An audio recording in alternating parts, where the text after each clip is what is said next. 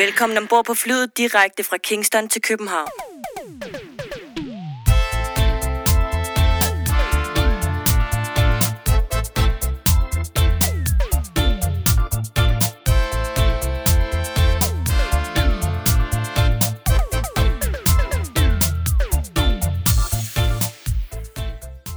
Du har tunet dig ind på podcasten Fra Kingston til København. Historien om reggae i Danmark. Podcasten, som går bag de personer, som har været med til og en del af at forme reggae i Danmark fra midten af 1970'erne og frem til i dag.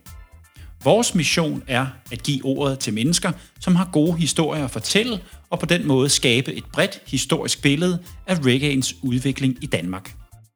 I denne podcast kommer vi til at tale med musikere, sangere, DJ's, selectors, skribenter og journalister, som er og har været en del af dansk reggae-historie. Vi er Jørgen Husum og Lars Larsen. Velkommen til.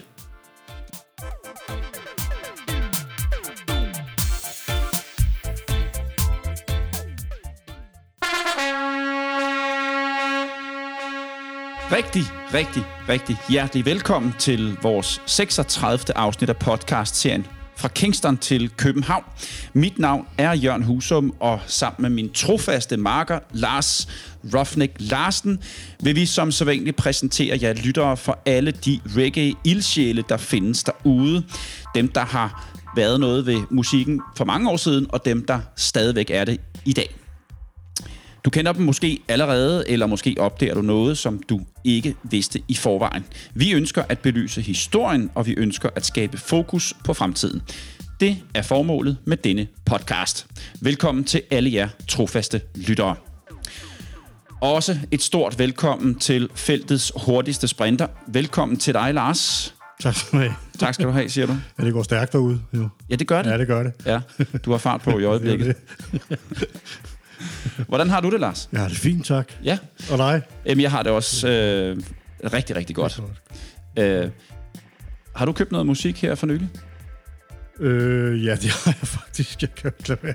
Nej, hvad altså, jamen, som sagt, sidste gang spurgte du mig også, der havde fået en del fra Reggae Fever og noget HHV i Tyskland. Og så sidste uge var jeg forbi Beat-butikken inde på Enghave Plads, som er en fantastisk pladebutik her i København.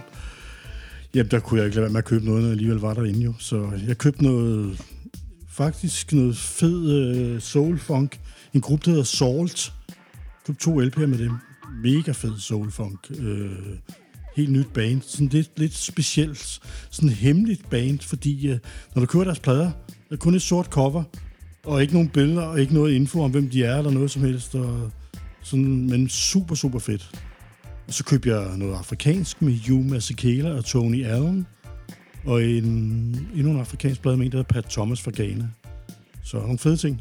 Mm, det lyder godt. Ikke noget reggae i den her omgang? Ikke i den her omgang. Mm.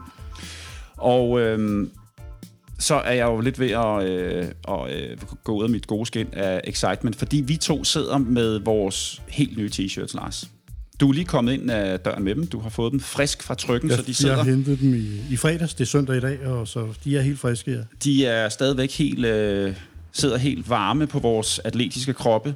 Tal for dig selv, når du snakker atletisk. Der kan jeg ikke være med. Nej, men vi har i hvert fald fået nogle t-shirts.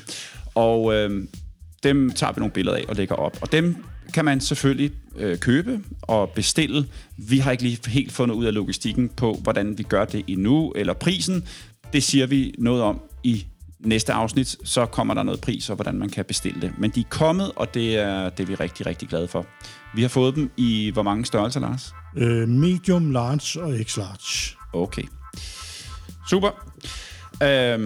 Vi glæder os til at komme i gang i dag. Vi har nogle rigtig gode gæster i programmet i dag, så lad os se at komme videre, og vi starter altså ud med at høre, hvad Lars Larsen anbefaler. Og Lars, jeg ved, at du har nogle bøger med i dag. Hvad har du taget med, og hvad anbefaler du af bøger?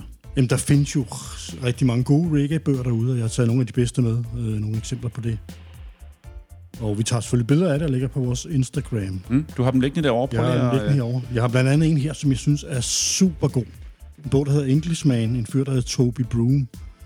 Som fortæller om hele hans start som DJ i det engelske reggae-miljø.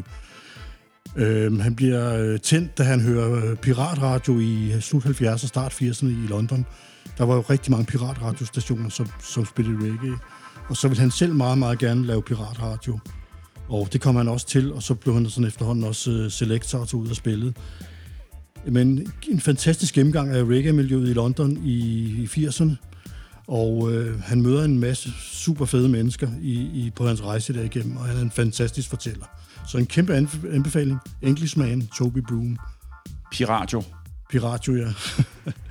Så er du og noget Rodigan. David Rodigan, som jo også er en legende, jo, kan man sige. Og My Life in Reggae. Og hele Rodigans rejse og historie. Super fed bog også. Et super fedt cover med Rodigan med en meget blomstret skjorte og hans sådan meget karakteristiske hat, nærmest en bowlerhat. Ja. Ja. Rodigan, som man kender ham. Ja. My Life in Reggae. Yes. Og så er der en her, som jeg vil anbefale til, hvis man er begynder i reggae-genren. The Rough Guide to Reggae, hvor der er alle essentielle kunstnere og essentielle albums er nævnt i den. Det er et rigtig godt sted at starte, hvis man vil vide noget om reggae, man er begynder i det, ikke? Ja. Hvis man ikke ved så meget. Det kan man også se, hvis man kigger på indholdsfortegnelsen. Altså, den kører kronologisk frem. Ja. The Beginnings, Mento, To Scar, Root Boys og Rocksteady, Early Reggae, Roots Reggae, Dub, Dancehall, Rocker og så videre. Nemlig. Og så har den også nogle afsnit om reggae i England, reggae i USA, afrikansk reggae. Så den ser enormt spændende ud.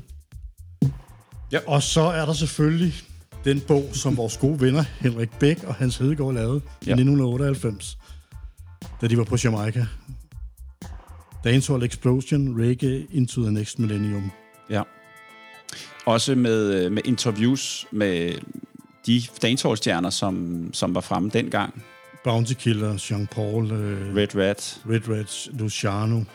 Og der kan man jo gå tilbage til vores afsnit med Hans Hedegaard og høre nogle af de historier, som han havde om tilblivelsen af bogen. Og hvor svært det egentlig var at få lavet de her interviews med nogle af de her kunstnere. Jeg mener også Henrik Bæk i afsnittet om Henrik Bæk, at han fortalte nogle af de historier om tilblivelsen af den bog. Så den kan man gå ind og høre, eller de afsnit kan man gå ind og høre, hvis man vil høre lidt mere baggrund omkring den bog, Dancehall Explosion. Du har mere liggende? Jeg har lidt mere med, og så har jeg lige fået en af døren her. En spritny bog. Den har du talt meget om, ved jeg. Som hedder The Reggae Nation, The Global Legacy of Bob Marley and the Wailers. Det er en fed bog. Mega fed bog. Ja. Og jeg har faktisk været med til sådan noget crowdfunding, så mit navn står også i bogen, som en af dem, der er med til at... Du er medejer. Jeg er medejer. Fedt. Men en fantastisk bog og et fantastisk projekt, som jeg er glad for at kunne have været med til at støtte.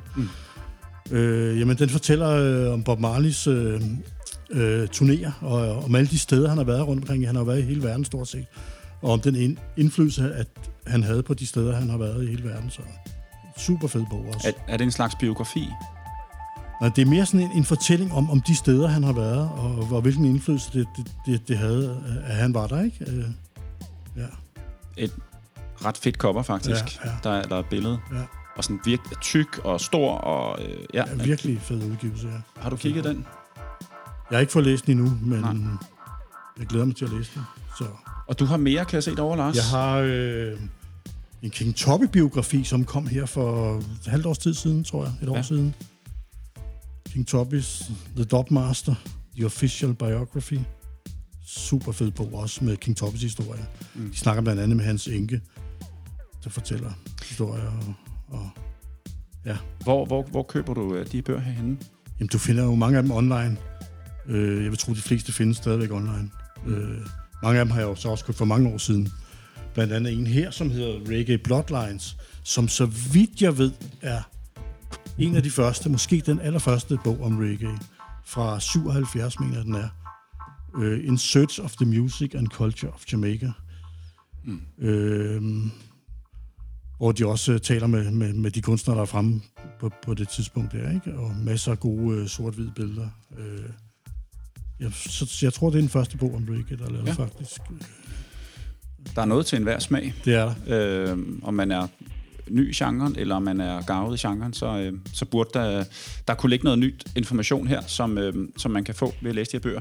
Du har en mere liggende, kan jeg se derovre? Jeg har en. Den sidste, jeg har med, den hedder Reggae International, og det er de samme, som lavede Reggae Bloodline til 77. De tager så tilbage til Jamaica i 82. Og taler med, og der er det jo der i 82, at det er jo dancehall, rub-a-dub-genren, der er hot der, ikke? Så de taler med alle de kunstnere, blandt andet Yellowman og Frankie Paul og Barrington Levi, Sugar Minor og alle de der fra den tid af, ikke? Også en super fed bog.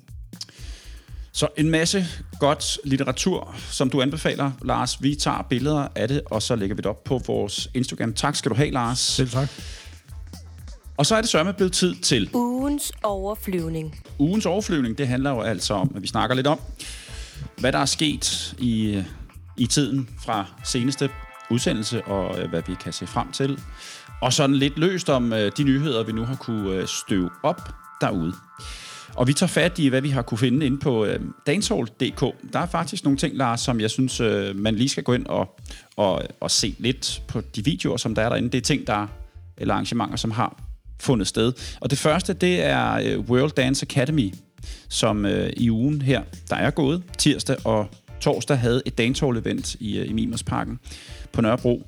De har lagt nogle fede videoer ud, dem synes jeg, man skal tjekke ud. Det er blandt andet med Amalie og Rifical Gage, som vi havde gæster i vores program tidligere. Og det er også et afsnit, jeg vil anbefale, at man går ind og hører, hvis man er til det, hvor de fortæller om hele dancehall-kulturen. Så de laver altså jævnligt arrangementer, dance-arrangementer rundt om. Og senest altså i Mimersparken på Nørrebro. Videoer inde på dancehall.dk. Så har Freetown Sound System lavet et killer new dub og roots mix, som de kalder det. Og det har jeg lyttet lidt til. Det ligger på deres Mixcloud. Det synes jeg også, man skal gå ind og tjekke ud. Jeg har ikke fået lyttet til endnu. Nej. Er det godt? Det er det bestemt. Det er god roots og god dub fra de gode mennesker fra Freetown Sound System. Så det ligger også inde på... linket ligger også inde på dancehall.dk. Det skal man i hvert fald gå ind og høre. Og så vil jeg lige spørge dig, Lars, om en ting. Sizzla er jo en meget omdiskuteret kunstner på vores egen dancehall.dk. Han er lige kommet med et nyt album, der hedder On a High. Har du hørt det? Jeg har ikke fået hørt det, men jeg har læst en anmeldelse af det. Og hvad siger det? Det får en fantastisk god anmeldelse, det skulle være. Noget af det bedste, han har lavet i mange år, ifølge den anmeldelse, jeg har læst. Det er en god blanding af dancehall, lidt hiphop, og som han plejer at gøre, Sizzla. Altså, han blander det meget. Jeg har ikke hørt det igennem sådan alle sangene i fuld længde, men sådan shufflede mig lidt igennem. Jeg synes egentlig også, det er førstehåndsindtryk er egentlig meget godt. Det er jo meget typisk Sizzla, kan man sige. Den måde, han synger på. Så er man til Sizzla, så skal man bestemt gå ind og lytte til det album On a High. Altså, jeg synes jo... Jeg tror, vi snakker om det for nogle måneder siden også omkring Sizzla, ikke? Altså, han er også lidt, som man siger, en acquired taste med hans måde at synge på, men jeg synes, hans styrke er, at han, synes jeg... Jeg synes i hvert fald, han er en fremragende komponist. Altså, han formår virkelig at lave nogle fede melodier, synes jeg. Ja. Ja, han er ikke lige... Han kan være god nogle gange, sådan vil jeg sige det. Ja. Han kan være fantastisk nogle gange, men han laver også alt for meget, ja. som ikke er godt. Men sådan er det jo med flere kunstnere. Ja. Altså, men når han rammer den, er han fantastisk, synes jeg. Helt klart. Men i hvert fald et nyt album fra Sizzla, On a High, det kan man gå ind og tjekke. Så har... dem, der hedder Almost Hi-Fi, de er udkommet med en tune, der har på den rhythms, eller en rhythm, som hedder Careless Rhythm, featuring Jamobi, som er en sanger, som er en del af det her fællesskab ude på Dopfabrikken, mener jeg. Ja, Bolchefabrikken og Dopfabrikken. Undskyld, ja Bolchefabrikken og Dopfabrikken. Den kan man gå ind og høre inde på dancehall.dk, eller også kan man høre den på Almost Hi-Fi Bandcamp.com. Så ligger den derinde. Det gode ved den, udover det er god musik, så er det super fede og gode budskaber. Så gå ind og hør den. Det er en stor anbefaling herfra. Skal vi snakke lidt om, hvad der sker i fremtiden, Lars? Der sker noget rundt omkring i landet, og det synes jeg da bestemt, vi lige skal give vores opmærksomhed. Det første, jeg vil tage hul på, det sker i Herning. Og det er vores gode ven af programmet, Henrik Bæk, som er med til, hvad kan man sige, det er i det, der hedder Kontrast i Herning, som er ungdomshuset i Herning. Der er et reggae-arrangement der.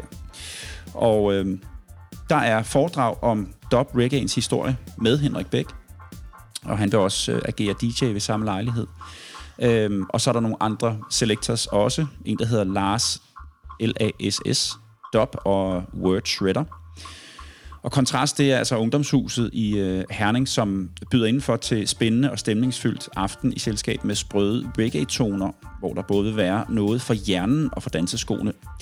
Og det er altså Henrik, som er både gaffa, anmelder og DJ og radiovært, tidligere radiovært Henrik Bæk, som indleder aftenen med et interaktivt foredrag om dub og reggae-musikken, hvor både lyd supplerer fortællingen om, hvordan musikken opstod i Kingstons ghetto, for derefter at have en indflydelse på adskillige musikgenrer gennem årene. Og det er jo noget, Henrik også har gjort før, blandt andet til nogle af Bob Marleys fødselsdag, kan vi huske, at han har stået og fortalt om reggaeens historie. Så det er noget, han har gjort før. Så hvis man er i området, så skal man bestemt tage ind og tjekke det ud. Fik jeg sagt, hvornår det var? Nej, hvornår var det? Det tænker jeg også lige. Lige præcis. Ja. Det sker fredag den 21. august, og det er kl. 20. Der er en Facebook-eventside om det, som man kan gå ind og læse lidt mere om. Og jeg sidder om over, jeg ikke er i Herning på fredag. Det hedder Dub Reggae Mashup. Fredag den 20. august kl. 20. Og det er altså på Kontrast i Herning. Det er gratis at komme ind, så hvis du er i området, så er der no excuse. Det næste, som jeg godt vil snakke lidt om, det er vores Reggae on the Docks, som jo er der hver søndag. Og Reggae on the Docks er jo den her søndagsklub med DJ's, forskellige DJ's hver gang. Og det foregår på Nyhavn, på det, der hedder Bedwood. Og som sagt, så er der super hyggelig stemning. Og det starter klokken 16 allerede om eftermiddagen, og så kører det helt til klokken... Til midnat, ikke? Jo, til midnat. Ja. Nu er det jo søndag i dag, så det er der, kan man sige, i aften, men det er der altså også næste søndag. Og næste søndag, det er den 22. august, og der vil der være Foundation Sound, som spiller derinde. Jeg mener, de er italienere. Sagde du ikke før omkring det der i Herning, og det var fredag den 21. Så må det være fredag den 20., hvis det er søndag den 22. Det synes jeg, du sagde. Bare lige for det. Altså inde på deres... det er i Herning, det er den 20. Ja. Og det er jo en fredag. Jeg synes, du sagde den 21. Så det skal bare lige... Okay. Ja, så det er fredag den 20. Ja. Okay. Har jeg sagt den 21., synes så er det fredag. Det er fredag den 20. Ja. I Herning. Og så passer det med, at det her er altså den 22. Om søndagen, ikke? Du holder øje med mig, Lars. Det gør jeg. Nu bliver jeg helt nervøs. Someone is watching you. Men det er godt, det gør det. Men det er altså Københavns Reggae og Dancehall Klub. Hver søndag fra klokken... Nu er jeg inde og se det fra klokken 18 er det. Der er klokken 16. Klokken 18 til midnat. Bedwood i Nyhavn, København. Nyhavn 63. Yes. Og 22. august, det er altså næste gang, man kan opleve reggae derinde. Men altså Foundation Sound fra Italien spiller derinde. Det gør også... DJ Klar Parat, dansk DJ, og så Ganja Force fra Sverige, Schweiz. Så lidt internationalt strøg er der også over det der. Det skal man gå ind, men det er altså hver søndag. Så det vil vi selvfølgelig pitche for herinde i hver program. Godt. Så er der den sidste ting, jeg gerne vil snakke om. Og det er den 4. september. Inde på Den Røde Plads på Nørrebro. Det har vi snakket om før. Men altså 4. september, der er et live arrangement på Den Røde Plads på Nørrebro. Det er en endagsfestival. Reggae Festival. Og der kommer til at ske forskellige ting derinde. Igen, de har en Facebook-side, hvor man kan læse meget mere om det. Men altså Den Røde Plads på Nørrebro. Dem, der arrangerer det, det er jo Caribbean Culture Drop. Og det er jo samme person, som også arrangerer Reggae on the Docks. Det er Dil, som har en finger med i spillet begge steder. Og han arrangerer altså den her endags reggae-festival. De kalder den faktisk Open Air Festival. 4. september på Den Røde Plads. Og der vil være flere ting. Og hold nu fast. Stort soundclash. Det, der hedder Scandic Cup Soundclash. Så der skal altså clashes den. Og det skal der mellem følgende sounds. Youngblood Sound System, som vi kender, som vi har haft den her fra Danmark, imod Million Vibes fra Sverige. Så, internationalt. Youngblood mod Million Vibes fra Sverige. Så vil der også være live-optræden. Root Harmonics Band, de spiller med Norrisman derinde. Og så står der så, at der vil være more artist to be confirmed, så der kommer nok lidt mere. Det sker altså på Nørrebro, det er den 4. september. Ja, men gå ind og tjek det inde på deres Facebook. Det er lørdag den 4. september. Starter klokken 16. Er det ikke meningen, vi skal være dommer i det der clash der? Det tror jeg. Jeg tror, det er det også. Ja, jo. Sammen med en fra Sverige, ikke? Tror jeg. Ja. Jo, sammen med... Ja. Skal jeg lige se. Nå, det kan jeg ikke huske, det står ikke her. Men jo, det skal vi. Det bliver fedt med et rigtigt soundclash. Det er længe siden, vi har haft det i Danmark. Og jeg vil sige... Ja, det er rigtigt. Selvom der er et sound, der er fra Danmark, så kommer det hele til at ske fair and square. Ja, der er ikke noget klaphat her. 100% neutrale. Fuldstændig. Men skriv til os, hvis der er et arrangement, I godt vil have, vi omtaler her i programmet, så siger vi selvfølgelig det. Rigtig hjertelig velkommen til endnu en gang, og rigtig god fornøjelse med dagens afsnit. I dagens program, der har vi meget fornemt besøg af et af de allerførste reggae-bands herhjemme. Tredje tilstandshistorie går tilbage til 1979, hvor bandet såede de første frø. Og i dag skal vi høre hele historien fra dem selv. Velkommen til Claus Bongo og Theis Fransen. Jo, tak. Velkommen til. Må jeg kalde dig Claus Bongo? Du må godt kalde Bongo. Det er det bedste. Bare Bongo? Ja, det hed det sidste 40 år. Så godt, så er det Bongo. Jamen...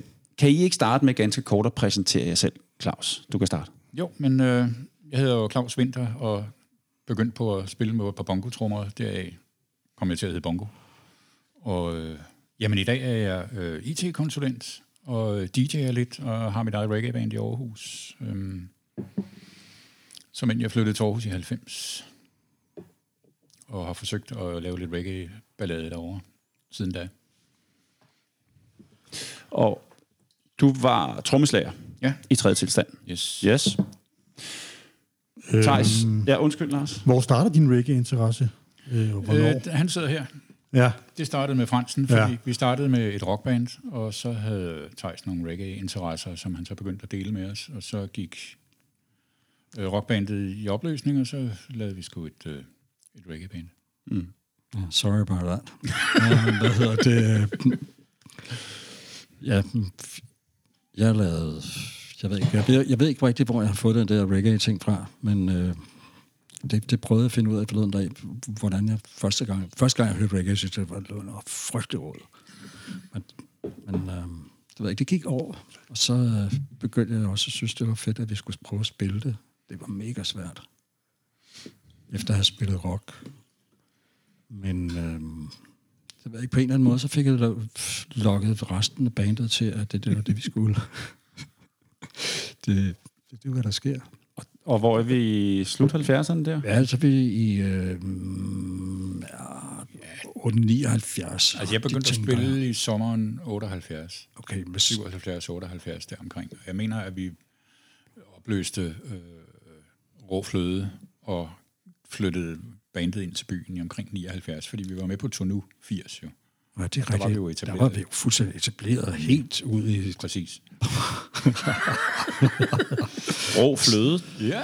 Det er godt bagenavn. Ja, det er godt bagenavn. Ja. Eller Rough Cream, det kunne der også hedde nogle gange. Ja, det er klart. Ja. Men hvordan oplevede I sådan reggae i dengang I startede tredje tilstand? Og her tænker jeg på, var det noget, der blev spillet meget i radioen, eller hvordan var fokus på reggae herhjemme på det tidspunkt? Det var pænt stort. Eller det kan jo godt være, at det ikke var, men det sådan oplevede jeg det. Og det er jo klart, så når man er interesseret i det, så ser man det lige snart det bare pipper op en lille bit smule, men Marley 78 på Roskilde, det var ret stort. Det var hovednavnet. Det fyldte det hele. Der var du? Ja. Helt op i hegnet. Så du Lars? Jamen, jeg var der jo ikke. Nå, det var den, du ikke var der til. Ja, jeg lærte jo Bob Marley at kende i forbindelse med den koncert. Altså i forbindelse med, at jeg blev lavet nogle interviews med ham i radioen, de spillede nogle af hans numre. Ellers kendte jeg ikke til reggae overhovedet før det. Okay. Så jeg lærte at kende gennem Bob Marley var på Roskilde i 78. Og så ser jeg ham selv i 80 i forum, ikke? Ja. Hvordan var koncerts- og livescenen på det tidspunkt med reggae herhjemme? Altså med bands udefra. Det var jo i sin vorden. Jeg så den første Stilbrand-koncert i Montmartre, for eksempel. Det var også ret pakket med mennesker, og hvad har jeg mere set?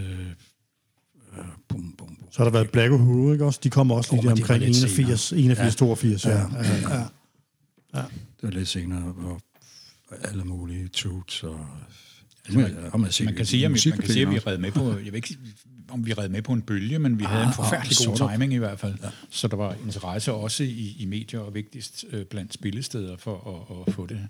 Vi var ude for nogle sjove episoder, hvor folk sådan, reggae-band og sådan noget, hvorfor har I ikke nogen, hvorfor er I hvide alle sammen og sådan noget? Og det var så tidligt, så folk, de sådan reggae-band, jamen...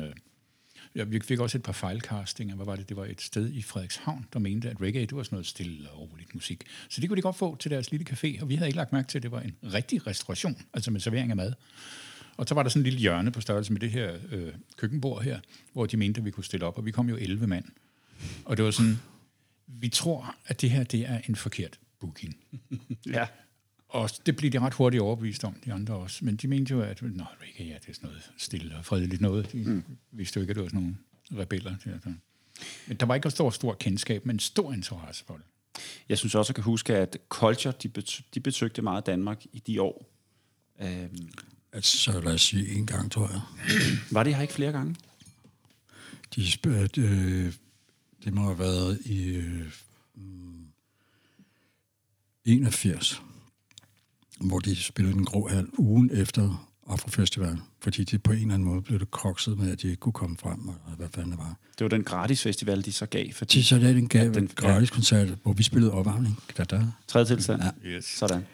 Og det var en fantastisk koncert, men der skete mange katastrofer i forbindelse med det der sådan økonomisk navnlige. Altså. Det skal lige siges, at vi blev involveret i Afrofestivalerne. Der var en fyr, der hedder Mara, som var begyndt på det der. Og så spillede vi jo, og så blev vi ret involveret i, og, fordi vi havde jo kendskab til noget af reggae-miljøet, og så var vi så med i nogle år og hjalp med at dække hans underskud bagefter. Utallige koncerter bagefter. Det var noget af et cirkus. Men vi fik kontakt til en masse reggae-folk, og fik lavet en masse reggae-koncerter rundt omkring. Da I starter i slut 70'erne med tredje tilstand, hvem er der ellers at dansk reggae? Rasta Birds. Det er Rasta Birds. Og det er bare lige for at få den der tidslinje der på plads. Dem mødte jeg. Så de var før jer? Ja, det kan jeg faktisk godt forestille mig. Fra Aalborg? Ja, lige præcis. Det tror jeg måske nok, det var. Jeg mødte dem på Roskilde, hvor jeg fik et kassettebånd af dem. Et sådan grønt et, og jeg tror måske stadigvæk har det faktisk. Det vil vi gerne høre. Ja. Ja, og jeg ved ikke... Jeg mener, det var til Marley-koncerten, men måske var det til året efter. Hvad var det? Det var Peter Tosh, eller sådan noget. Mm. Så det vil sige, kan vi udnævne efterhånden Rasta Birds til at være det første danske reggae-band? Ja, vi har jo været inde på det før. Ja, det er jo det. Og det kunne godt fortsætte mig. Ja, men jeg tror, at tredje tilstand er det første, der får udgivet noget på plade. Ja, det Jeg mener ikke, Rasta Birds nåede at udgive noget. Altså, de lavede et kassettebånd, men det var ikke sådan et, man kunne købe. Det var sådan en demo nærmest, ikke? Som, ja, absolut. Jeg mener også, jeg har engang mødt dem også og fået et kassettebånd af dem. Men jeg tror aldrig, de nåede at udgive noget, ligesom I gjorde. Så jeg tror, I er de første, der udgiver reggae på pladen. Om måneder, altså. Ja, sikkert. Ja. Det var jo de samme årstal, som vi begyndte, ikke? Ja. Og altså, hvornår begynder man? Altså, var det, der Thijs kom ned i øvelokalet og... i et andet band og sagde, eller var det, da vi først flyttede ind og etablerede os, eller var det først koncert, eller som du snakker om, første udgivelse, det var sådan lidt, men det var i hvert fald deromkring, 78-79. Lige for at vende tilbage til rockbandet Rå Fløde, er det den samme besætning, der ryger med i tredje tilstand? Ingen til en, eller bytter I lidt ud på det? Vi flyttede fra en guitarist, ikke? Og så havde vi så bas, trommer, guitar, sang, Jane med, ikke? Jo. Og det var det. Ja. Rasmus var ikke med. Nej. Og hvordan, prøv lige at fortæl os, hvordan opstår tredje tilstand. Du er nok hovedmanden, Theis, på det. Hvem er med, og hvordan starter I op? Vi startede bare med at øve inde i Nørrebro, i programmet Kongevej.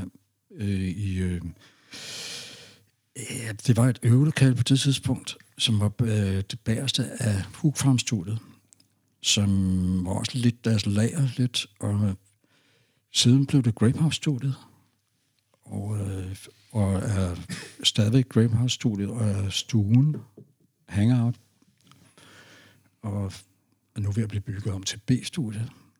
Ja. Mm. Altså det, der starter vi så med at bare stille og roligt, og vi prøver nogle forskellige folk. Men lytter I til reggae og sådan, det er inspireret og siger, ja, det er det der, vi gerne vil? Men vi er også klar over, at vi vil komponere selv, og at vi vil gøre det på dansk, altså synge på dansk. Hvem lytter I til? Altså, jeg var i Gry og i Pladehyggeren konstant, ikke? Og Pladesmeden og Superlove og de der pladeforretninger. Når man kom ind i Andreas i Pladesmeden, så var han bare sådan, hey, du skal lige høre den her plade her. Han var fuldstændig vildt entusiastisk type, ikke? Mm. Mega fed. Pladesmeden, hvor lå den henne? Den det var nede i Peter Wilfords Stræde. Ja. Der lå 2 pladeforretninger næsten ved siden af hinanden. Så var på en måde lidt ens. Og de havde hele tiden bare det nye, føde, alt. Lidt ligesom Gry i Lars Bjergstræd. Nej, ikke Lars Bjergstræd, Sankt Pederstræd. Og rent musikalsk blev vi også spændt op, fordi at alle folk var... Altså, der var ikke nogen, der vidste, hvordan man gjorde, var lige ved at sige. Altså, de andre, der gjorde det, de sad i Aalborg, ikke? Altså, så vi måtte lige opfinde hjulet, altså. Og prøve at lytte os frem til de forskellige ting. Hvad gør de egentlig? Hvad er det, der gør det der gyng?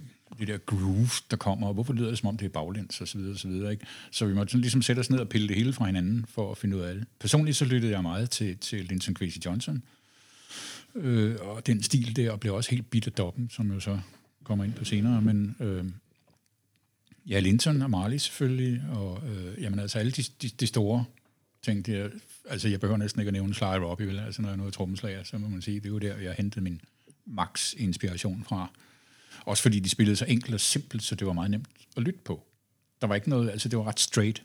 Så som trommeslager, der skulle jeg simpelthen høre hvert slag. Altså, og sådan noget, så. Han er totalt bibliotekar-agtig måde at spille på. Altså. Jamen, vi var nødt til at gribe det sådan en anden, fordi vi vidste jo ikke, hvordan man gjorde, så det gjorde vi selv. Så der var en hård indlæringskurve, men altså i forhold til mig selv, sådan helt personligt, så vil jeg sige, at der var det måske en fordel, at jeg ikke havde spillet så længe. Faktisk så begyndte jeg i 78, der vidste jeg om foråret ikke, at jeg kunne spille noget som helst. Jeg anede ikke, at jeg var noget i musikken. Og så mødte jeg Jakob deroppe i Farum, og så gik der 10 måneder, så sad jeg bag et trommesæt ude bag ved Christiania, ude på Trekanten, og spillede bag ved Rå Fløde. Og det var noget af en hjerneknipser, kan jeg godt fortælle dig. Så lige pludselig fandt jeg ud af, whoops. Og så jeg havde jo en ret stejl indlæringskurve i forvejen, og den fortsatte så bare med at lære reggae-trommeslageriet fra grunden. Og Theis, du spillede guitar på det tidspunkt? Mm. Ja. Det er ikke gået over. Men du er lydmand i dag? Ja, mest. Ja, helt klart. Ja. Så var du både lydmand dengang og guitarist? Jamen altså, det har altid været en sådan sideløbende ting. Ja. Mm. Så jeg har altid, siden jeg var barn, indspillet på en masse båndoptager, og haft bjerg af forskellige båndoptager, og frem og tilbage mellem 2 båndoptager, eller SOS på båndoptagerne og holde ferie. Kan I ikke lige prøve at tage os igennem de første par år i tredje tilstand? I spiller koncerter sikkert, og I begynder også at udgive noget på et tidspunkt, men de helt spæde år, hvordan forløber de? Vi gjorde faktisk noget, hvad kan man sige, vi indså vores egen begrænsning, og så meldte vi os på et samspilskursus hos, hvad var det, Hanne eller Lotte? Hanne Rømer. Havde et på rytmisk aftenskole, tror jeg endda. Vi ville gerne spille reggae. Nej, det sagde vi ikke. Vi kom ind, og så spillede vi, hvad hun sagde. Fordi det var hende, der havde kurset, ikke? Og så, så mødte vi faktisk vores keyboardspiller der, Herdis, som var med i mange år, som et fantastisk groove, rigtig reggae-book. Det kunne hun sagt med det der.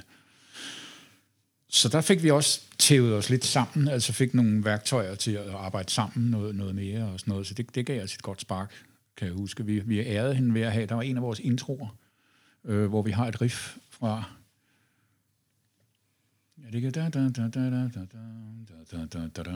Og det er noget andet. Det er noget andet. Ja, nå, det, men vi har i hvert fald et eller andet sted gemt en lille henvisning til ja, det kan jeg godt huske, vi lavede et eller andet... der var en snip, vi tog fra en kursus. Ja, det kan jeg huske, der var sådan et eller andet Horace Silver, eller et eller andet sådan noget gammel jazz, eller andet. Ellers så kom vi kom ret hurtigt ind på hjemgard og to trin ned, og de der ting der. Det gik der faktisk ikke så lang tid, før vi gjorde det. Nej, det var fordi, det var en eller anden... Vintersø var en gammel ven, som... Jan Vintersø. Ja. Og så på en eller anden måde, så synes vi, at vi skulle lave et eller andet sammen. Mm.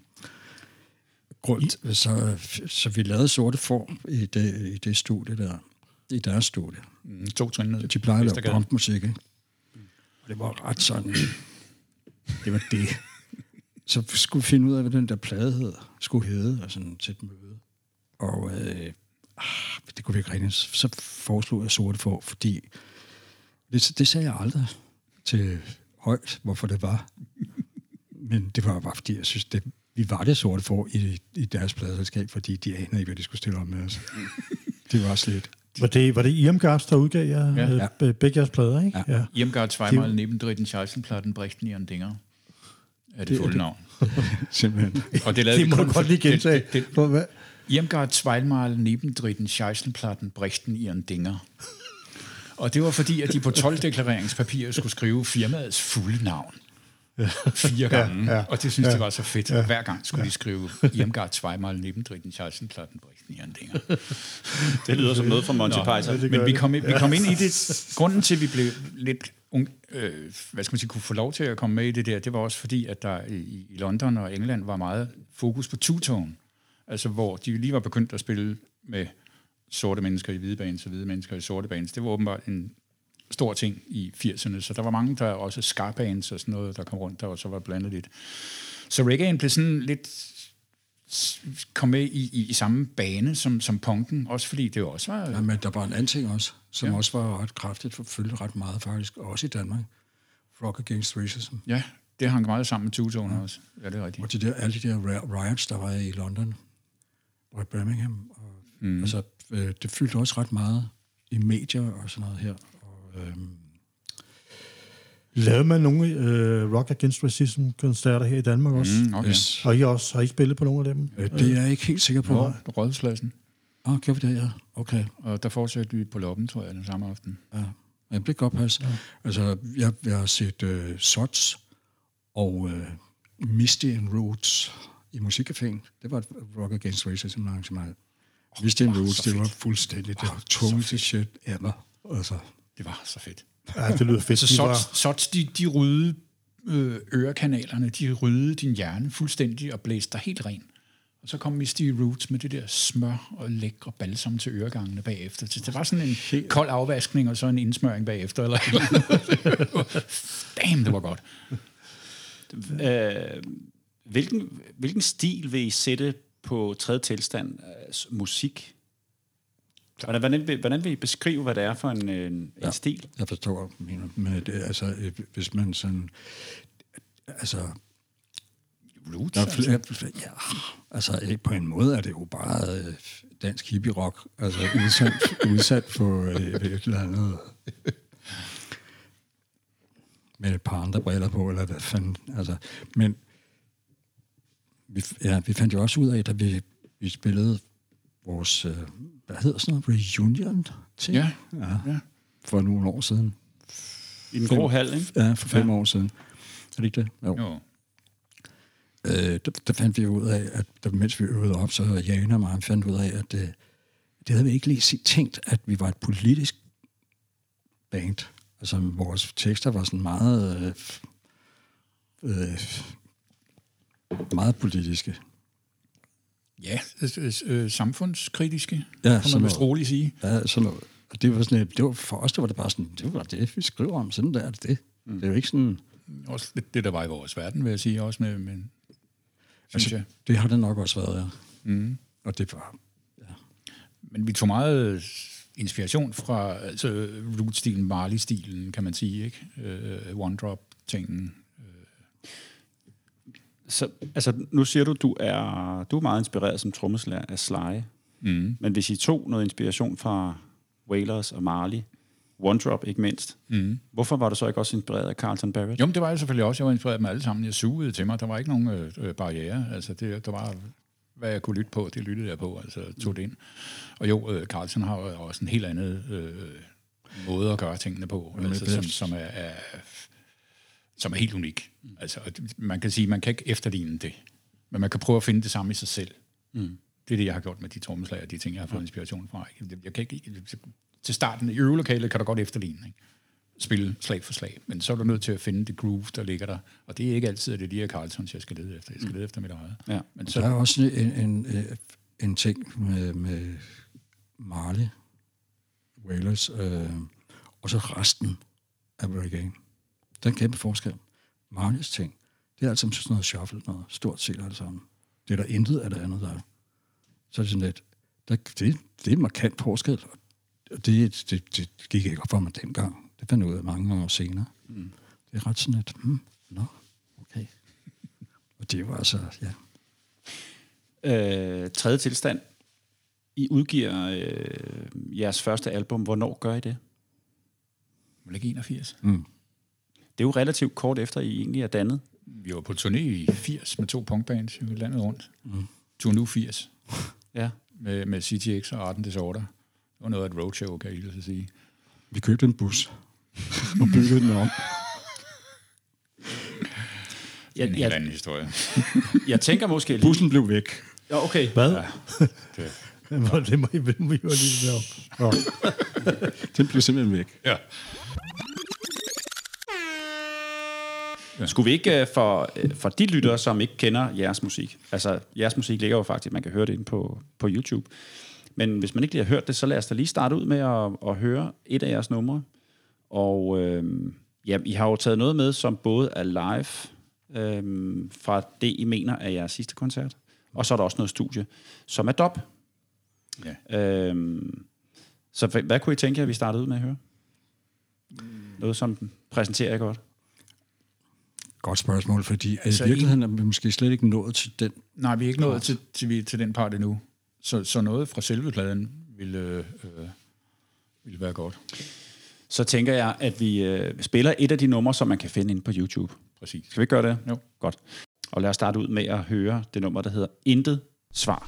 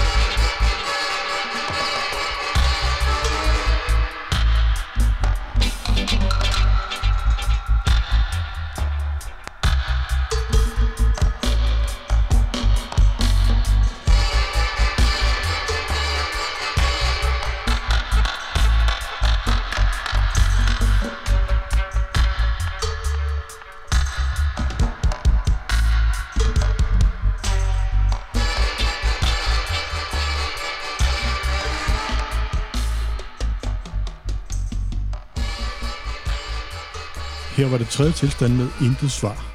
Men en ting, som jeg gerne vil have et svar på nu, det er det der, den historie med den bus, der blev væk.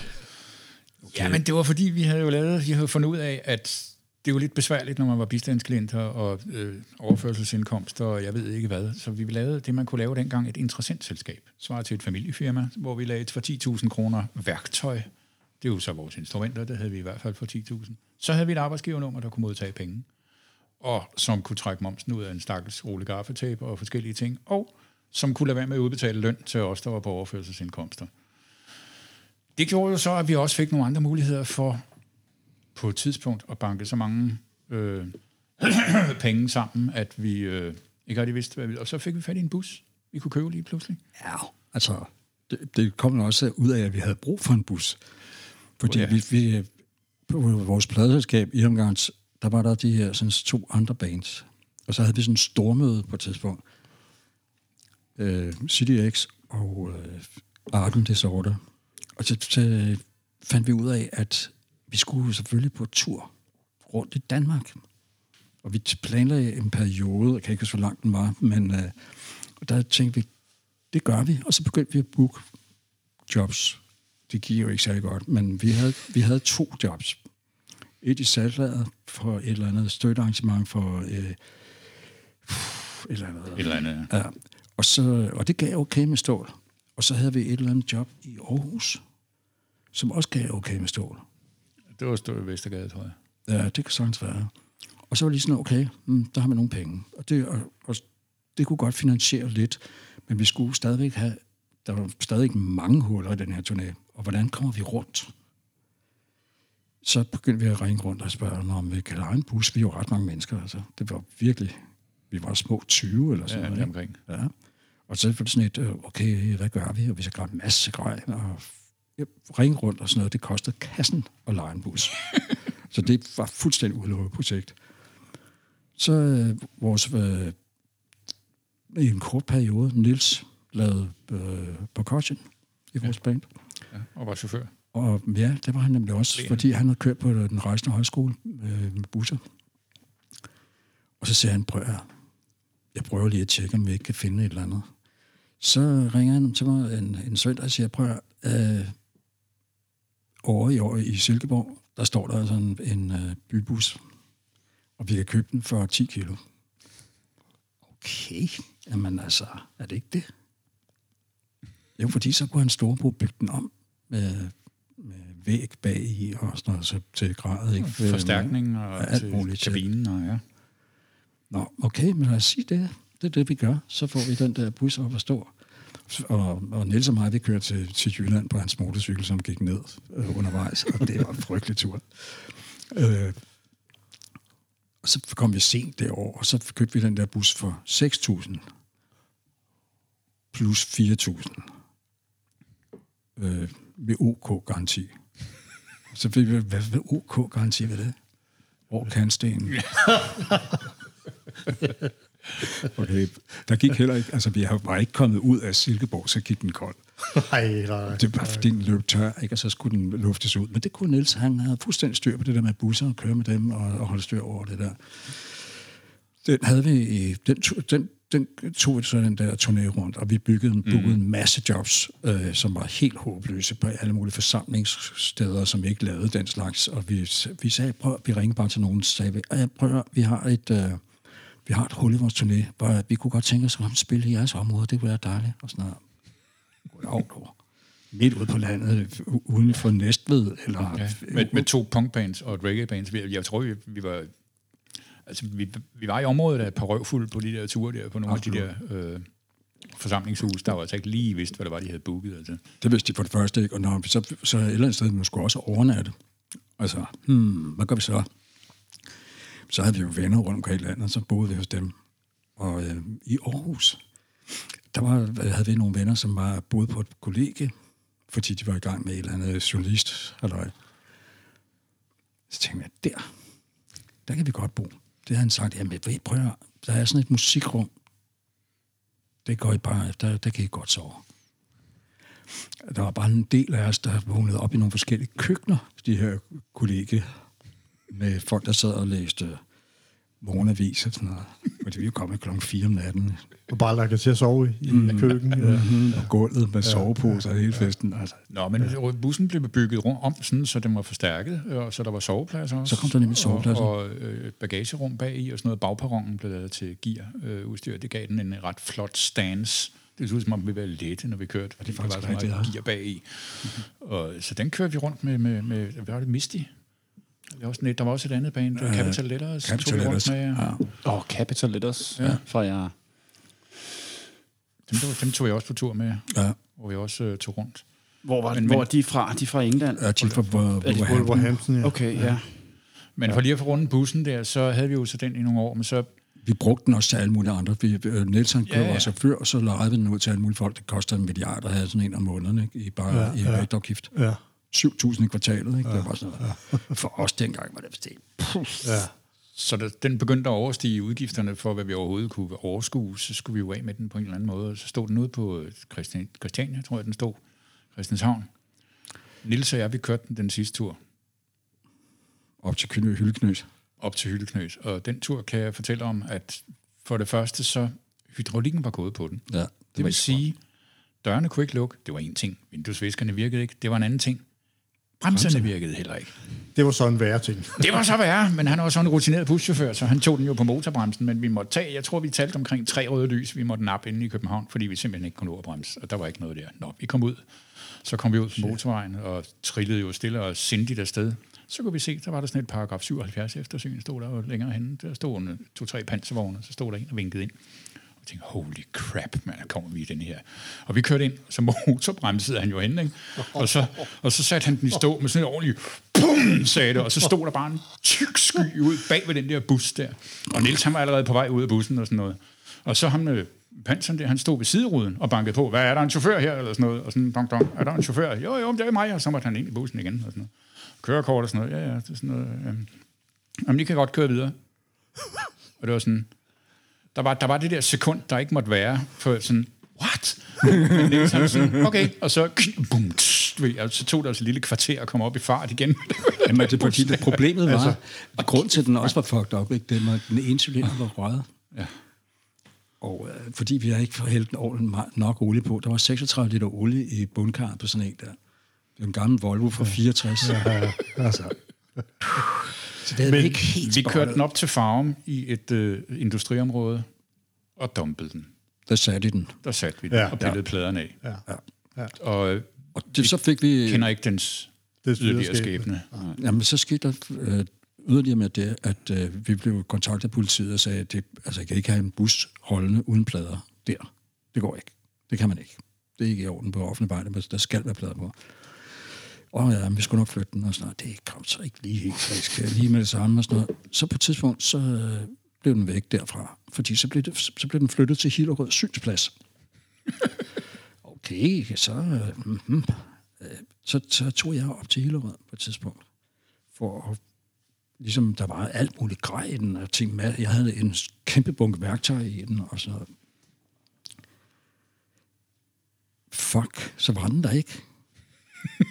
Så var det lidt, hvad fanden? Altså, så spurgte de der folk på det der synsplads, hvad med den der bus der? Hvad? Ja, det er godt huske, der var en gang, var der en bus, det var rigtigt nok, ja. Hvad er der sket med den? Altså, det er min bus. Hallo?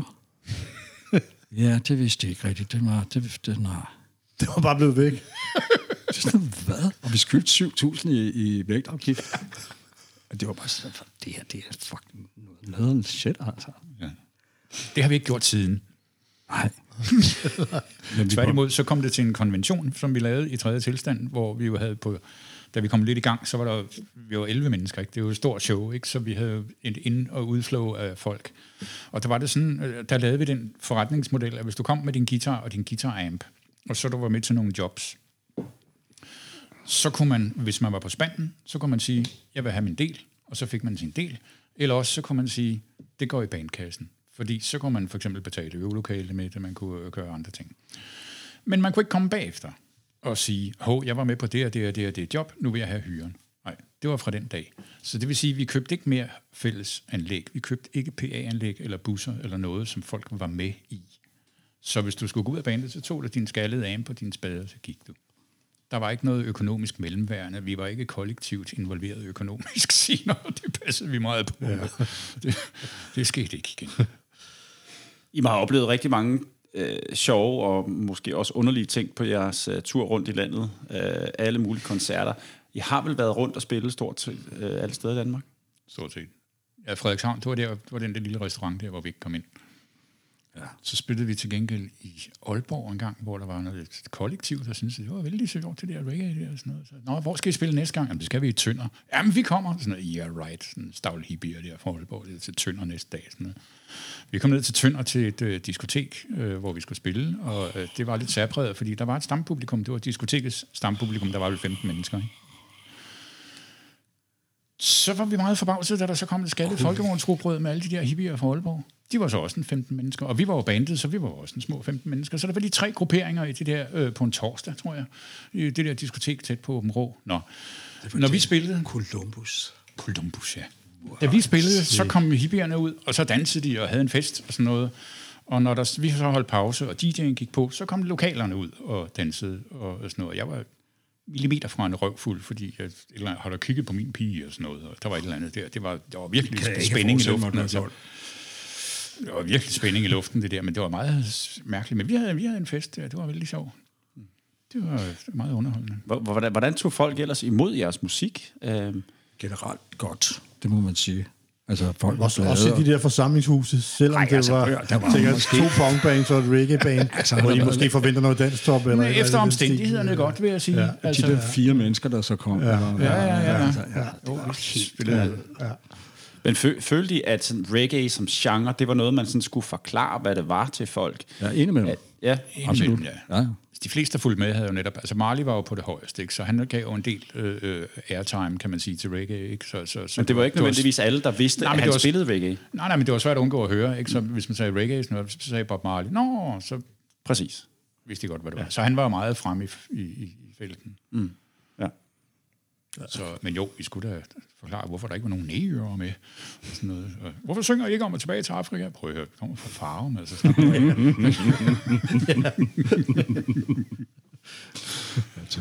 tilbage til Farum. Hvad har været i tredje tilstands tid som band? Hvad har været jeres, kan man sige, jeres største oplevelse? Jo, det ved jeg godt. Ja, jeg har også bud. Roskilde Festival, ja. Det første år, Roskilde holdt åbent om torsdagen. Ellers var det jo kun fredag, lørdag og søndag. Så den første år, der var der 2 bands på rockscenen. Hed det ikke det? Jo, dengang. Rytmescenen. Ja, eller noget af den retning. Er det start 80? Det var 82. Og der var der et eller andet, hvad hed det band? Det var et lokalt Roskilde band, tror jeg. Det var deres idé, at de ville lave sådan en form for fieldtest af deres anlæg og deres lydting, som er lokale Roskilde-bands, ikke? Vi var så ikke særlig Roskilde-agtigt. Af en eller anden bizarre årsag, så... Vintersø, tror jeg. Ja, det har nok været vores booker. Og fikser det der. Og det var en vildt for os. Altså, var fuldstændig... Hold da vildt. Mange mennesker og fuldstændig stemning. Totalt parrede mennesker, ikke? Ja. Jeg sad deromme og var ved at blive ristet af sådan en parlampe der på den ene skulder, og det var bare at kigge ud og se bekymret ud. Så kom der en fyr. Hvad er der galt? Er du tørst? Er du sulten? Er der et eller andet? Skal du have en kattekilling? Altså, der var ikke meget galt. Så jeg fik flyttet den der og sådan noget, og så tabte jeg en stik på et tidspunkt, og så kom man piskende hen, du ved. Så det var... Ja, det var Beatles-agtige tilstanden. Vi kunne ikke snakke sammen mellem numrene, for eksempel. Det var umuligt. Jeg var nødt til at tælle for mig til stikkerne helt ned til det lille trommikrofonen, så jeg var sikker på, at de andre kunne høre det i monitoren. Ikke? Mm. Hvis jeg gjorde sådan her op over hovedet, hvor det så godt ud, så kunne de ikke høre det. Nej. Så publikum, de stod helt vildt. Det var en fed oplevelse, ikke? Altså, fantastisk. Altså, det var helt sindssygt. Ja. Og vi har optagelsen. Ja. Fedt. Skal vi høre den?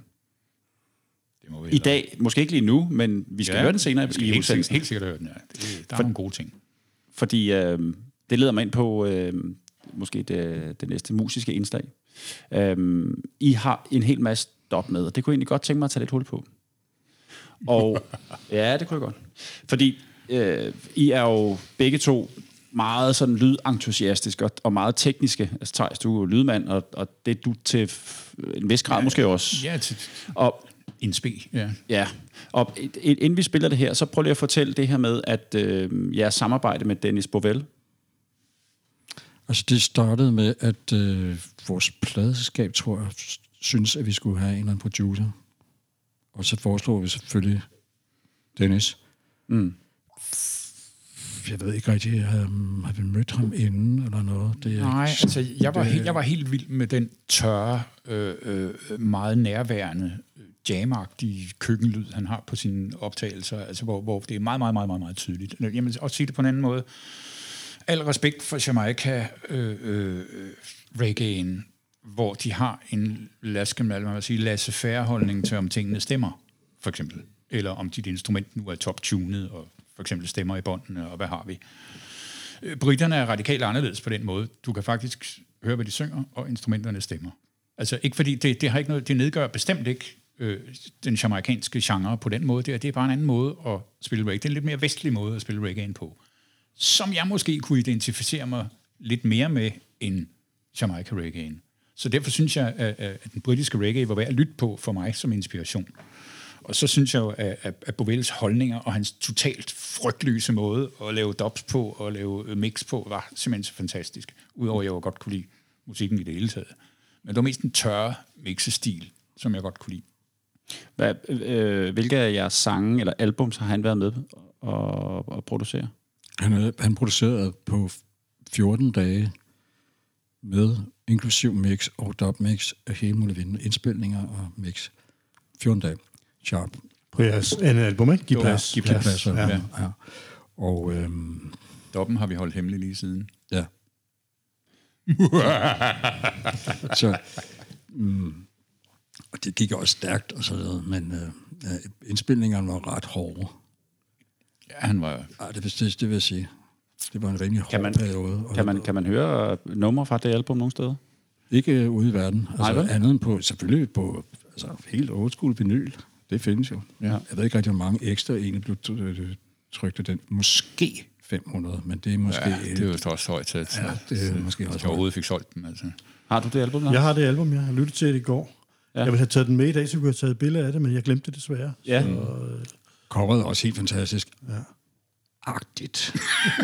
Det var svært for folk at finde ud af, at vi var et reggae-band ud for det cover i hvert fald. Coveret blev lavet på den måde, at først var der en, der lavede et forslag, og så vi det, nej, det kører ikke. Og så lavede han det andet et, så lavede han tredje et, og en fjerde et, og sådan noget. Og så til sidst, så tog jeg ud på pladeselskabet, og Janum var derude og se på det sidste forslag, og så kommer jeg derud, og så siger Vintersø, at ja, men Jan synes, det var fedt. Okay, hvis hun synes, det var fedt, så... Jeg synes, det var grimt. Så fint, der er en, der synes, det er godt. Så lad os komme videre. Det er det, vi kører med. Ja. Men det album hedder så 14 dage. Det var om 14 dage, om vi lavede det hele. Men det hedder 14 dage. Nej, det hedder Giv Plads. Og undskyld, Giv Plads. Der tog 14 dage at lave. Ja, sådan. I Hugfarmen. Men det musik, vi skal høre nu, det er fra en live-koncert. I mener, det er fra den sidste koncert, I lavede? Det kunne være en af de sidste. Ja. Musikcaféen? Ja. Jeg kan ikke fortælle jer, hvad nummeret hedder, fordi det har jeg ikke stående. Men jeg har filnavnet stående. Så kan vi bare sige, det hedder nummer 13 eller 15 eller et eller andet. Så skal vi ikke bare starte med at høre det, og så kan vi tale om det bagefter. Men det er i hvert fald tredje tilstand live fra Musikcaféen 1983. Det kommer her.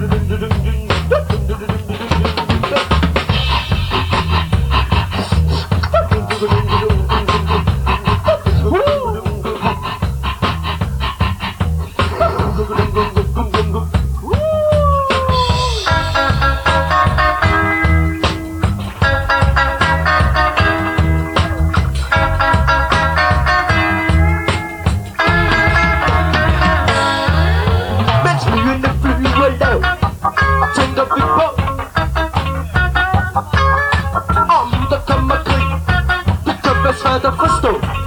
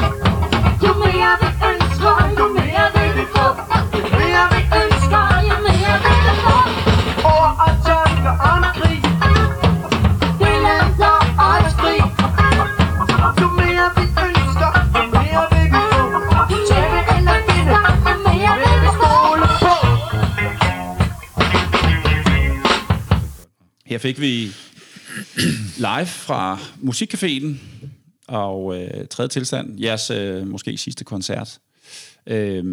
Kan I ikke prøve at fortælle lidt om, hvad var det for et nummer, vi hørte? Altså, vi er lige blevet enige om, at det hedder Ord og Tanker. Ja. Måske Ord og Tanker om krig. Ja. Fordi det handlede sådan noget om krig og et eller andet. Mm. Men altså, det var lidt et billede på, hvordan vi begyndte at flytte vores måde at spille på, og prøve at udvikle og komme videre fra meget, meget sådan låste begreber om roots reggae, hvordan og det hele der. Det er jo lidt ligesom bebop jazz eller blues eller andet, men vi tænker, at vi prøver at få det til noget andet, og ligesom komme videre med det. Og så al vores inspiration. Også fordi vi hele tiden synes, at vi elsker reggae, og vi lytter til det hele tiden, men vi er ikke sorte mennesker, og vi er ikke fra Jamaica. Vi bor her. Så vi skal ikke tage stilling til, jo, vi kan tage stilling til deres problemer gennem deres sange, men når vi selv skal udtrykke os, så skal vi altså tage det, vi er, kommer fra, og hvor vi er lige nu, ikke? Ja. Jo, det er klart, det var meget vigtigt for os, synes jeg. Altså, vi lytter jo på al slags musik, altså, og på det tidspunkt var vi måske meget inspireret også af Talking Heads og King Sonja D.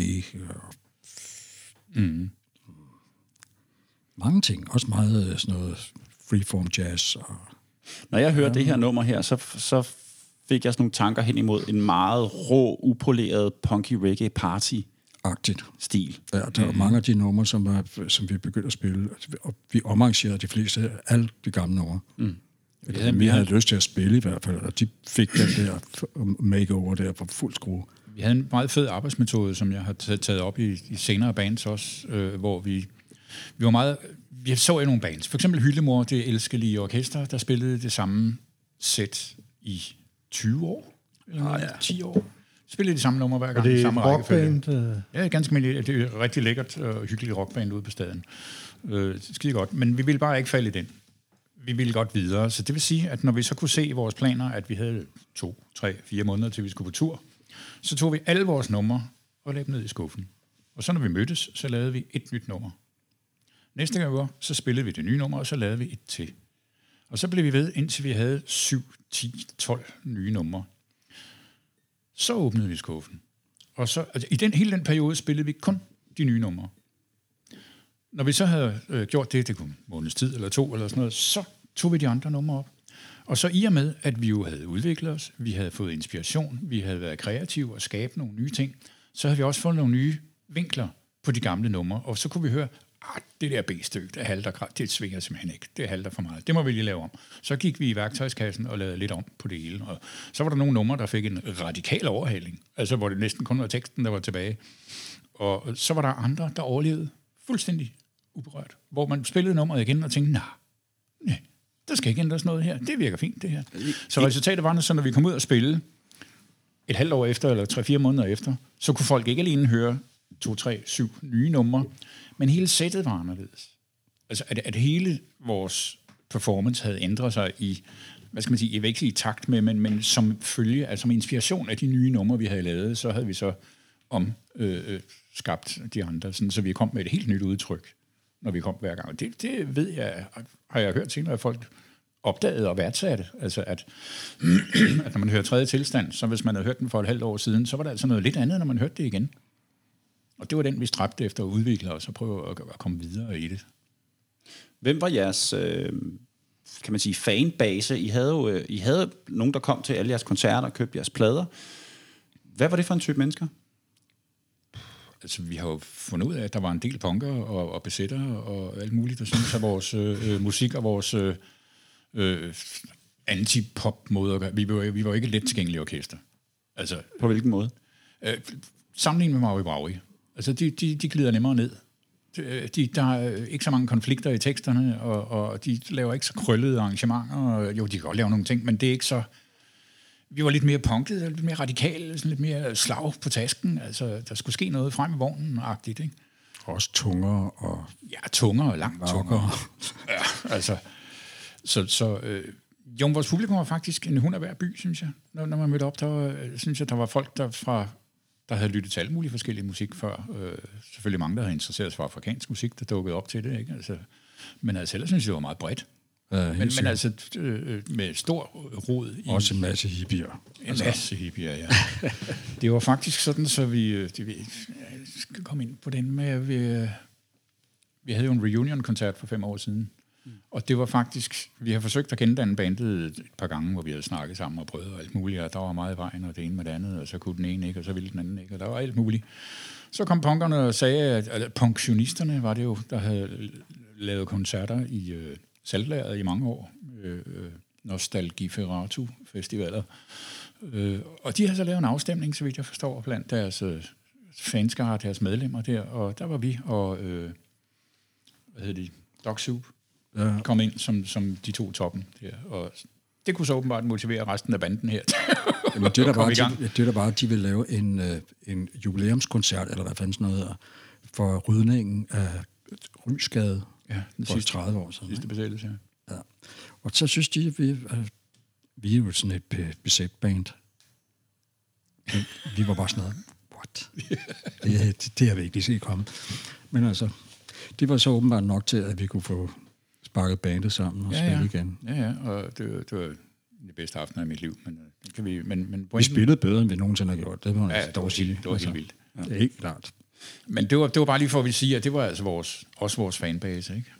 I havde et samarbejde med Maui Waui, eller et samarbejde, men I var der samtidig med Maui Waui. Ja. Så vil jeg hellere spørge til, hvordan var jeres relation til Maui Waui? Vi var rigtig gode venner med dem. Ja. Absolut. Og den single, vi hørte noget af før, der var faktisk Nana, saxofonisten, hun var faktisk med. Jeg er lidt usikker på, om andre var med. Jeg tror, der var. Der var en til. Ja, måske. Ja. Fordi der var et eller andet issue med nogle datoer og noget opbookning og noget forskelligt. Så. Men altså, vi har byttet jobs nogle gange, hvor de har lavet en fejlbookning, og vi har lavet en fejlbookning, et eller andet. Der har vi gjort det på enkelte gange, hvor de har fundet ud af, det her, det er vist ikke for sødsuppe, der skal vi lidt mere kul på, og omvendt, at vi har været ude for et job. For eksempel det der job i Frederikshavn, det ville have været altid, som var vi var i. Spille på sådan en restaurant der. Men så vi har haft samarbejde altså, og hygget os med hinanden, men også, vi har aldrig været konkurrenter. Vi har været klar over, at vi spillede reggae i, jeg vil ikke sige hver sin ende af skalaen, men i hvert fald radikalt forskelligt. Så vi trådte jo ikke på hinanden, vi var ikke, kom ikke vejen for hinanden. Altså. Nej. Fuldstændig forskelligt publikum. Og I havde også, som vi også var inde på lige før, måske en lidt anderledes stil, end de havde. Jeg må nok sige hvor deres var, hvad kan man sige, lidt blødere måske. Ja. Og I var mere rebelske. Ja, altså lidt mere lidt tilgængelige, vil jeg sige. Ikke? Altså, ja, vi var. Ja. Og måske har de også været, altså i virkeligheden, lidt dygtigere musikere, end vi var. Det er der vist ikke nogen tvivl om. Nej, det tror jeg. Altså, ja, det tror jeg, fordi altså, vi lærte jo at spille musik på den måde der, og det er jeg ikke sikker på, at de andre gjorde. Det var, de var gode i forvejen. Vi lærte hinanden at spille næsten. Altså. Ja. Så. Og i den tid, I eksisterer som tredje tilstand fra, ja, må vi sagt, 1979 til 84. Til 84. Hvordan oplever I reggae-udviklingen herhjemme? I starten er det jo meget Bob Marley, og han er fremme, han dør så i 81. Det jeg ligesom har ved at snakke med folk fået at vide, det er, at det dør meget efter Bob Marley, han dør. Og der er ikke rigtig nogen, der tager det op.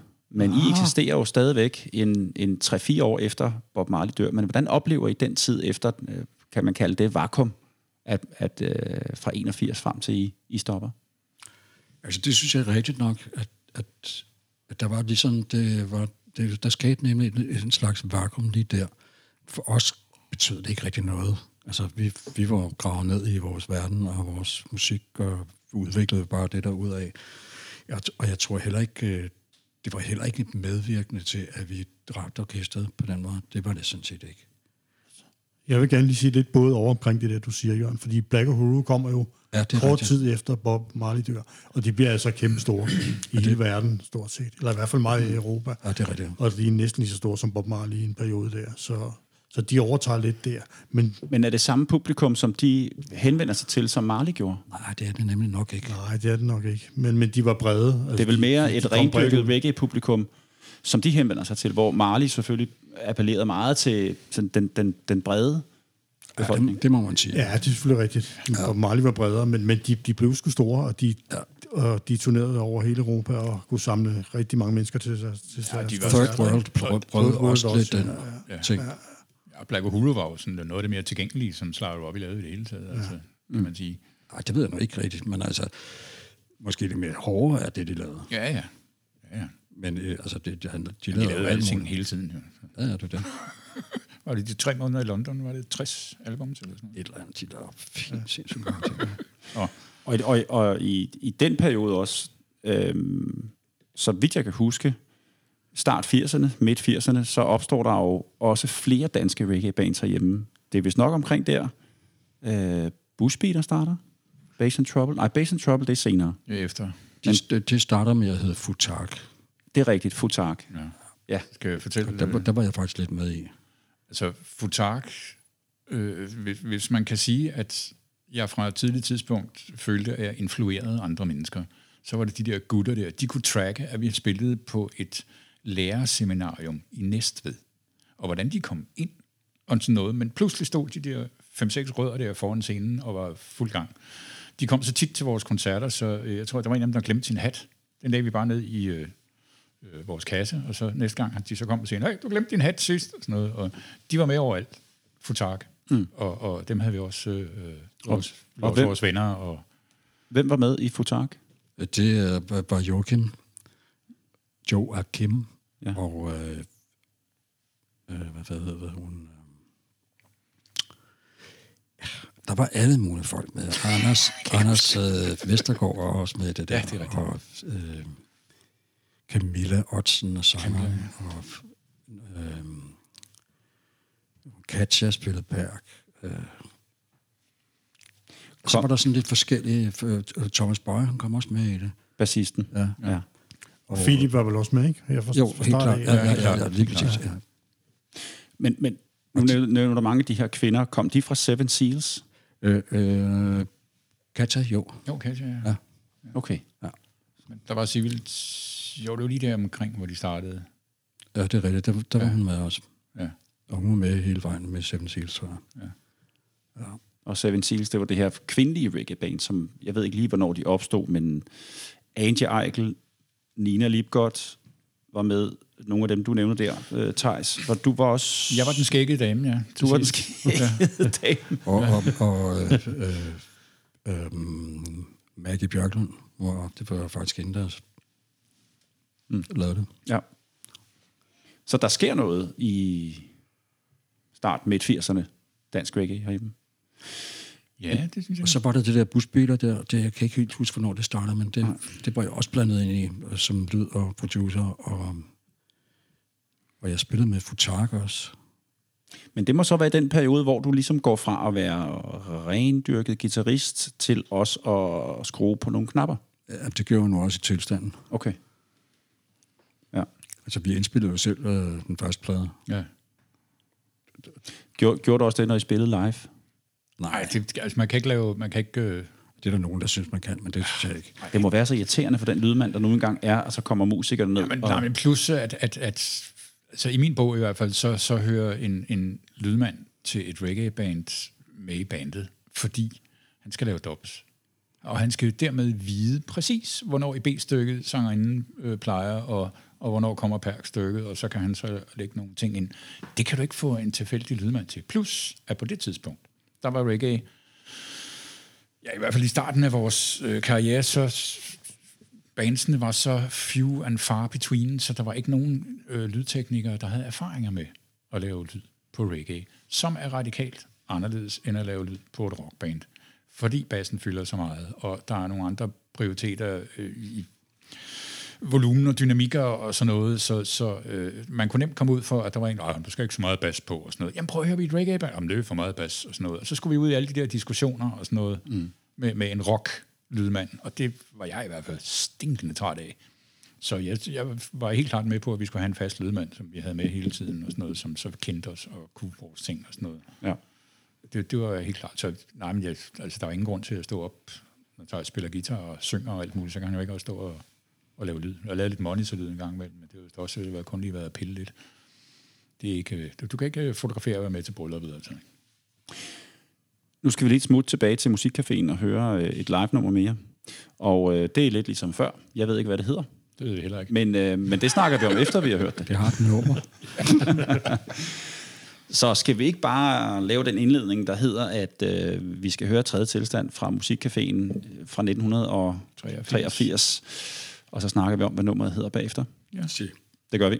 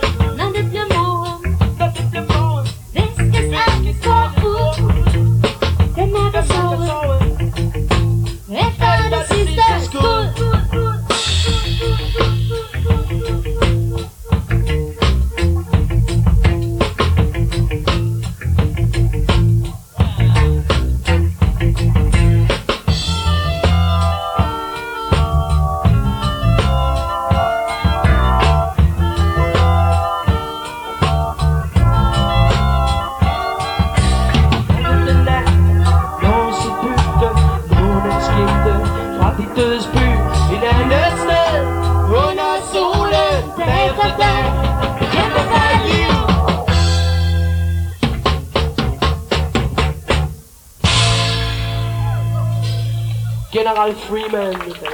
Her fik vi tredje tilstand, og det gjorde vi fra 1983. Og det er fra Musikcaféen og jeres sidste koncert. Hvad var nummeret? Hvad hed det? General Freeman. General Freeman. Hvad handler det om? Pas. Ja, var det ikke Stork-nummeret? Jo. Det var et slags Stork-nummer, ja. Et slags hvad for noget? Lars Stork. Komposition. Lars Stork. Okay. Han var involveret sig jo heldigvis mere og mere i bandet. Det tog mig omkring halvandet år at få ham med i bandet. Jeg havde hørt ham spille, og var helt vild med hans spillestil, fordi det var svært at skaffe percussionister til tredje tilstand. Fordi alle de percussionister, vi kendte, de spillede kubansk. Når du tager kubansk percussion og spiller oven på reggae, så er det ligesom at smide sand i en gearkasse. Det er så forfærdeligt. Det modarbejder simpelthen de rytmer, som reggae'en er. Vi havde en med, som var rigtig god til at tilpasse sig, og rigtig god til at... Hvad var han hed? Henrik, ja. Han var skidegod til det, men han var også super dygtig mand, der kunne gøre nogle ting. Men ellers så var det svært generelt, og Lars Stork havde jo den afrikanske grund til grund for sit spil i alt, hvad han lavede, alle de aspekter, han lavede.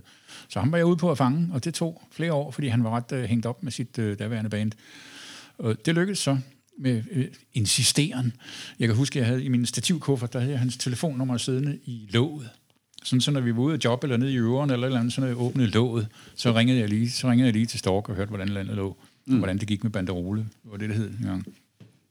Men han kom med, og han begyndte så også at blande sig i sang og også i komposition og sådan noget, hvilket var en herlig ting at få noget nyt krudt ind, altså så nye inputs til tingene og tog ansvar for tingene også, ikke? Det var fedt. Hvordan er det at høre sin musik så mange år efter? Tja, altså jeg blev lidt overrasket over den der koncert, fordi... Musikcaféen? Ja, jeg kunne ikke huske det. Og mange af numrene, det er sådan et, hvad er det for en nummer? Det er da meget sejt. Okay, det er det nummer, de bare har fået et ordentligt tur i øveren. Okay, wow. Jeg skulle lidt optur over det, det må jeg sige. Så... Er man overrasket, eller er man... Ja. Mm. Jeg husker det anderledes. Jeg husker det måske ikke helt... Altså, jeg synes, det er bedre, end jeg husker det. Mm. Og det var en optur, altså på en eller anden måde. Jeg har optaget det, så jeg har jo hørt på det nogle gange i løbet af tiderne. Så for mig er det... Jeg har den der optag mania, fordi jeg godt kan lide at høre mig selv spille bagefter, kan bruge det med tommespil og høre, hvad det er, jeg har spillet, og de fejl, jeg laver, og så videre, så videre. Men det er jo en helt anden ting at høre det. Jeg var glædelig overrasket over energien i det. Altså at vi netop også, som Thijs siger, at vi var begyndt at diversificere. Vi var begyndt at brede reggaen lidt ud, til at vi ikke var så, hvad skal man sige, radikalt roots ting, men vi godt kunne rode rundt og røre lidt rundt i gryden og blande nogle andre ting i. Og nu var vi også sikret mod, at vi lige pæne, fordi vi havde jo Jørgen Teller med på guitar ret tidligt. Og han er jo avantgarde mand. Han er typen, der spiller en guitar solo, sådan springer ud og så... Hvad er det for en tone? Det ved jeg ikke, men jeg rammer sikkert den anden en, der er meget... Og kæft, var den fed, den her. Han er helt, altså... Fuldstændig frygtløs. Og det er simpelthen så fedt. Jørgen har været med lige fra starten af. Ja. Jamen, han var med lige, da vi flyttede til byen, var det ikke det? Ja, det er præcis.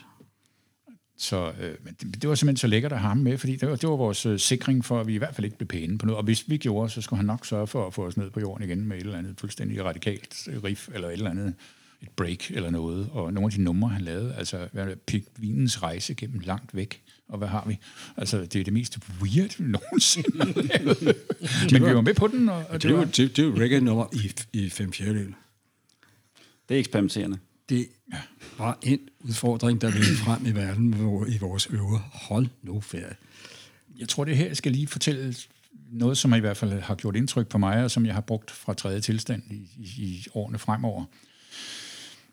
11 mennesker, der skal forsøge at lave numre. Holy crap. Altså, det er jo næsten umuligt. Vi var ude i nogle forfærdelige diskussioner, og nogle gange næsten skænderier om numrene og sådan noget, indtil vi fik krystalliseret os fast på nogle arbejdsformer. Vi fandt ud af, at det ofte var to måder at lave numre på, i hvert fald i vores ting. Den ene var det, vi kaldte, eller kom til at kalde, diktatorisk komposition. Her er et basriff. Spil det. Gitaren skal spille sådan. Trommerne skal spille sådan. Du synger det der. På den måde. En mand eller sådan noget kommer med en hel komposition. Og der var hovedreglen, og den har jeg taget med mig videre. Du kan ikke kritisere nummeret, før du kan spille det til ophavsmandens tilfredshed. Det vil sige, Jørgen kom måske med et nummer, det er kraftedeme med for langt ude der, det var der lige og sådan noget. Det kunne jeg ikke tillade mig at sige, før at jeg havde set i øjnene på ham, at ja, det var den måde, det skulle spilles på. Og så kunne det jo være, at manden havde fat i et eller andet, som jeg bare ikke havde fanget. Mm. Så det kunne bringe en på nogle nye punkter, og det lærte mig i hvert fald at være fordomsfri i forhold til andre musikere. Så havde vi det, vi som brugte også blandet ind i det, kollektiv komposition. Her basriff. Spil. 3-4. Find på noget. Gør noget. Eller her er et riff, eller en tekst, eller en strofe, eller et riff. Og så bragte vi på. Og byggede på, og så byggede man sin egen ting omkring det, og mig og Thomas fandt ud af, hvad groove skulle være, og så videre. Men det vigtige var, at vi kendte forskel på de to former for komposition. Fordi så slap vi udenom alle de der skænderier og alt muligt, der magtboosten så op, og jamen, det er mit nummer, og hvad har vi, og jamen, det er mig, der skal spille det, og så var vi ud over det. Og det bragte os nogle steder hen, altså for eksempel med Jørgens nummer, så hvor man kunne tillade sig at komme med hvad som helst. Og så stod og så får hele bandet til at spille, og siger, nej, okay, ja, det var måske ikke lige altså, et legeplads, ikke? Stillede det store krav til sådan demokratiet i bandet, at hvis alle de skulle have lige meget at sige, og så kan det jo være svært at nå et mål, eller... Der opstod en mafia. Lad mig sige det på den måde, vi havde også et tilstedeværelsesdemokrati, der ved at tilstedeværelse er magt. Hvis du ved, at på tirsdag, når vi skal øve, så tager vi stilling til, hvad farve plakaten skal have. Lad os sige noget sådan enkelt, ikke? Det ved du på forhånd. Hvis du har en mening om, den skal være grøn, så siger du til de andre, jeg synes, den skal være grøn. Du kan ikke tillade dig at komme torsdagen efter og sige, ej, den skal fandme ikke være grøn. Så kunne du have været der til mødet. Eller også så kunne du have sagt til nogen, hvad det var, du ville. Så tilstedeværelse er magt. Og os, der var der, stort til hver gang, basgitar og trommer, der var en lille hold på en 4-5 stykker, som var mafiaen. Det var dem, der træffede de fleste beslutninger, fordi det var dem, der var mest til stede. Så det var en meget enkel form for demokrati. Nogen var også havde også et andet liv også. De gjorde også noget andet end det der med at spille musik non-stop hele tiden og være i det der. De havde måske også et barn eller noget og arbejde. Sådan noget helt sindssygt noget, som det var noget. Ja. Altså, jeg vil så sige også, altså, det er jo også en ting af det, at det der band kunne aldrig nogensinde have eksisteret, hvis der ikke var... altså, det kunne ikke eksistere nu på den måde, for eksempel. Fordi vi var alle sammen på bistandshjælp, eller på A-kasse, eller noget den stil. Hele banden. Det hed vækstlaget den ganske, ja, kulturudvikling ja. Og ja, kulturstøtte. Tiden er desværre ved at løbe fra os, men vi har så meget mere, vi skal snakke om. Vi har så meget mere musik, vi skal høre. Oh ja. Og jeg synes, at vi skal lave en del 2 af det her, hvis I altså har lyst til at komme igen. Det kunne være hyggeligt. Det kunne være rigtig fedt. Mm. Så vil vi stille og roligt runde af for den her gang, Lars. Det er dig, der har en bagkant. Du går til Riverdance. Så det skal du selvfølgelig nå. Ja, jeg skal jo skynde mig.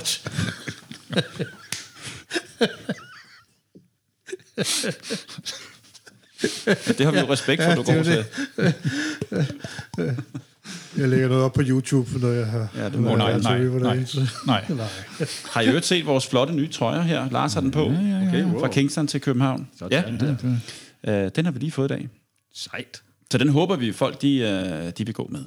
Men det vender vi tilbage. Men i hvert fald, for den her omgang, vi kan kalde det del 1, så var det, hvad vi nåede. Tak til jer to, Theis Fransen og Claus Bonko, for at være med i dag. Vi ses jo igen næste gang. Det har været en kæmpe fornøjelse at høre jeres historie. Jeg glæder mig til at høre mange mere næste gang. I kan følge os på Fra Kingston til København på Instagram og på Facebook, hvor vi også udkommer med vores afsnit. Husk, at vi udkommer hver mandag, så vidt muligt, må vi hellere sige. På Apple Podcast, Spotify, Google Podcast og på vores hjemmeside, altså fra kingston til kph.dk. Og tak til Jonas Bæk for at lægge det her i pipeline. Tak for nu. Tak til alle jer, der lyttede med. Og husk at sprede ordet om denne podcast, så vi kan komme ud til endnu flere lyttere. Vi høres ved i næste afsnit af Fra Kingston til København. På genhør, og husk, at reggae skal ud til folket.